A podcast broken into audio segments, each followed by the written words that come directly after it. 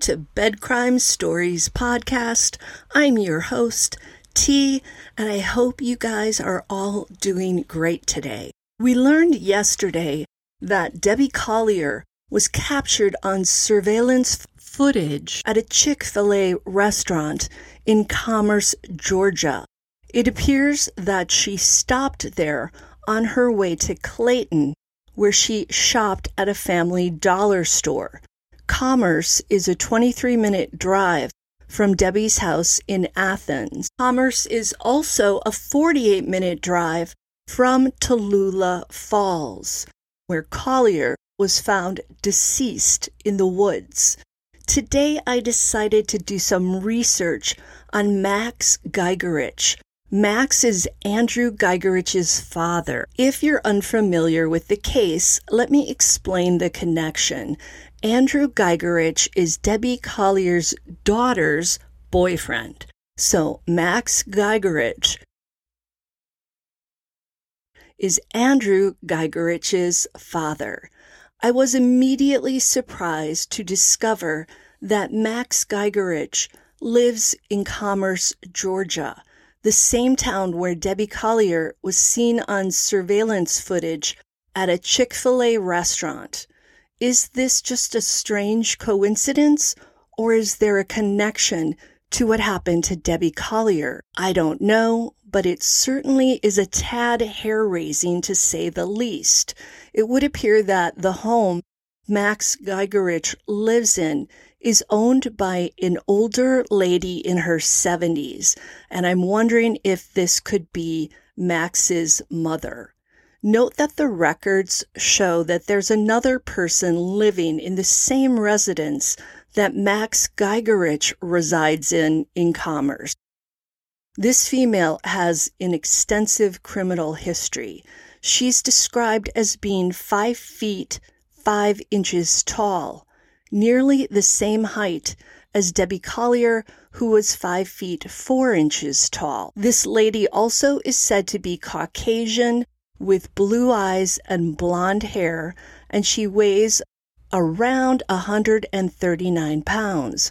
I'm just going to say it right now. Her height and weight seem to match those of Debbie Collier. Now, I think this is just a coincidence, and I don't want to send people chasing red herrings, but it's definitely something that made me pause when I saw it. Now, we know that Debbie Collier was identified by the clerk as being the woman who was shopping that day at the family dollar store.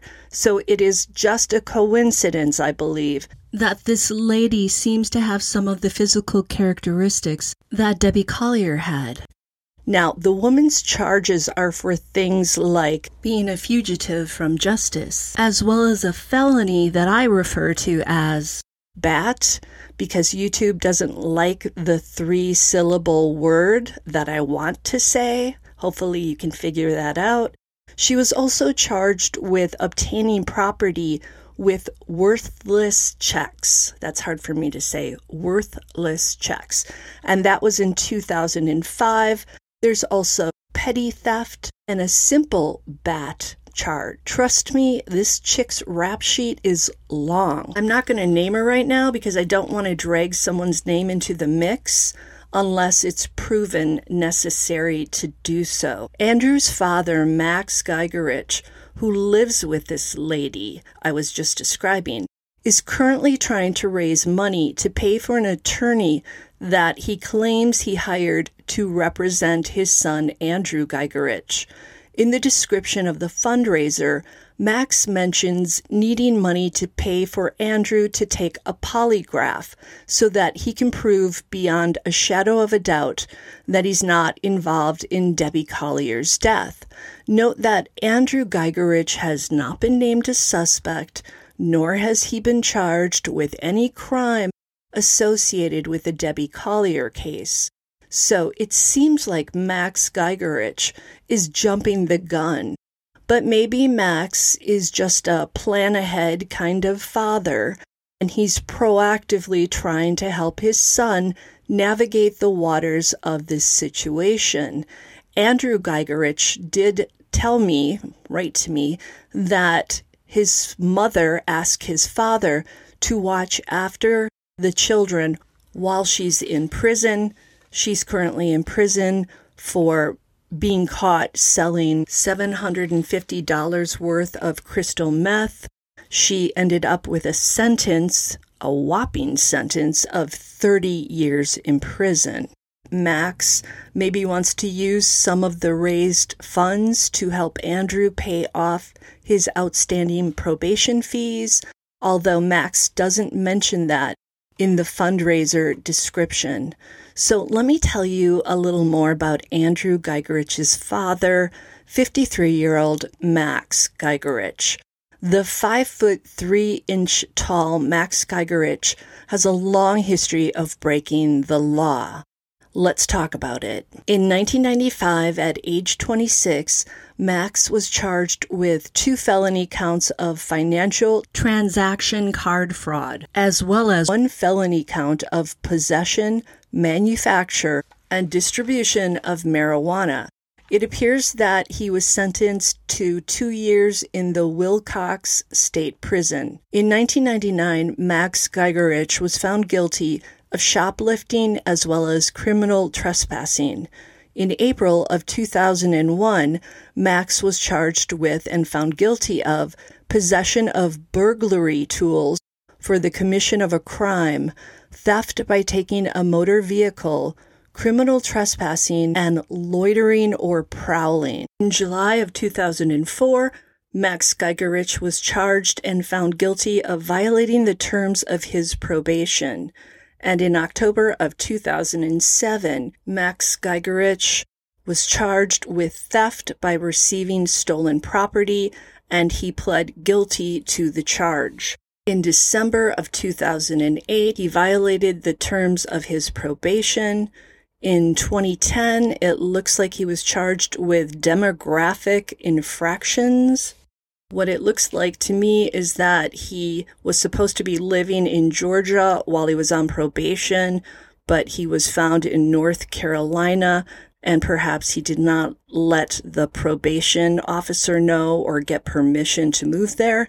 In 2021, Max Giegerich was found guilty of using a wireless device and speeding in a school zone. He was also charged with and convicted of fraudulent credit card use. Giegerich also appears to have some other financial woes, things like liens against his property. One item mentions a judgment amount of $6,596.92 that Max Giegerich was charged with in 2021. Clearly, Andrew's father, Max C. Giegerich, is a repeat offender and someone with a troubling past. It makes you wonder how involved he was in raising his son Andrew. Was he around when Andrew was growing up? Did he coach Andrew in soccer? Was he on the sidelines cheering his boy on? It doesn't really sound like it, but I could be wrong.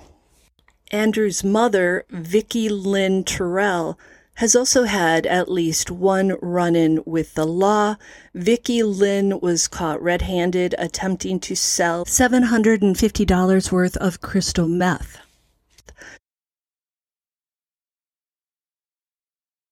She was sentenced to a whopping 30 years in prison for the offense. Terrell met with an undercover officer outside of a Dollar General store in Statham, Georgia. Andrew has expressed a deep love for his mother, and he said that he wants to make sure that she never has to work again once she gets out. So he's clearly very attached to his mom. I can only imagine how Max and Vicky and their criminal pasts have affected Andrew. It doesn't sound like he came out of a stable home with dependable adults watching over him and guiding him. Perhaps his mother was playing that role, but maybe she had to do it solo as a single parent, maybe, you know, having to provide for the kids. I don't know. I really don't know if they were ever married or if the father lived with the mother. Once again, though, I'm left feeling sad. This case is heartbreaking from every angle. But it's also infuriating because someone targeted this mother and wife, Debbie Collier, and stole her life from her. And by what the police have described about the crime scene, the perpetrator must be a very troubled person. And by the way, Andrew Giegerich, who goes by MMA125, has been leaving more comments on my channel. This week, he's let it be known that he's not too fond of his girlfriend's brother. So that would be his girlfriend, Amanda Bearden, and her brother is Jeffrey Bearden. I have to say that the most outspoken person from the family who has attempted to tell the world what a kind and loving person Debbie Collier was is her son Jeffrey Bearden. It makes me wonder why Andrew can find fault with Jeffrey, who appears to be a law abiding man with a beautiful wife. And we know how much he loved his mom. He was very articulate in the post that he made on Facebook. So it's really strange that Andrew Giegerich has a problem with Jeffrey Bearden. I would really love to know more about that, and I'd like to know what the relationship is between Jeffrey and his sister Amanda. I did see a post he made way, way back in the day on Facebook where he was saying something about his big sister, and it was a positive comment. So uh, I'm not sure if things have changed over the years. Maybe Jeffrey got tired of seeing his sister uh, yelling at the mother, if she indeed is the person who was yelling. Who knows?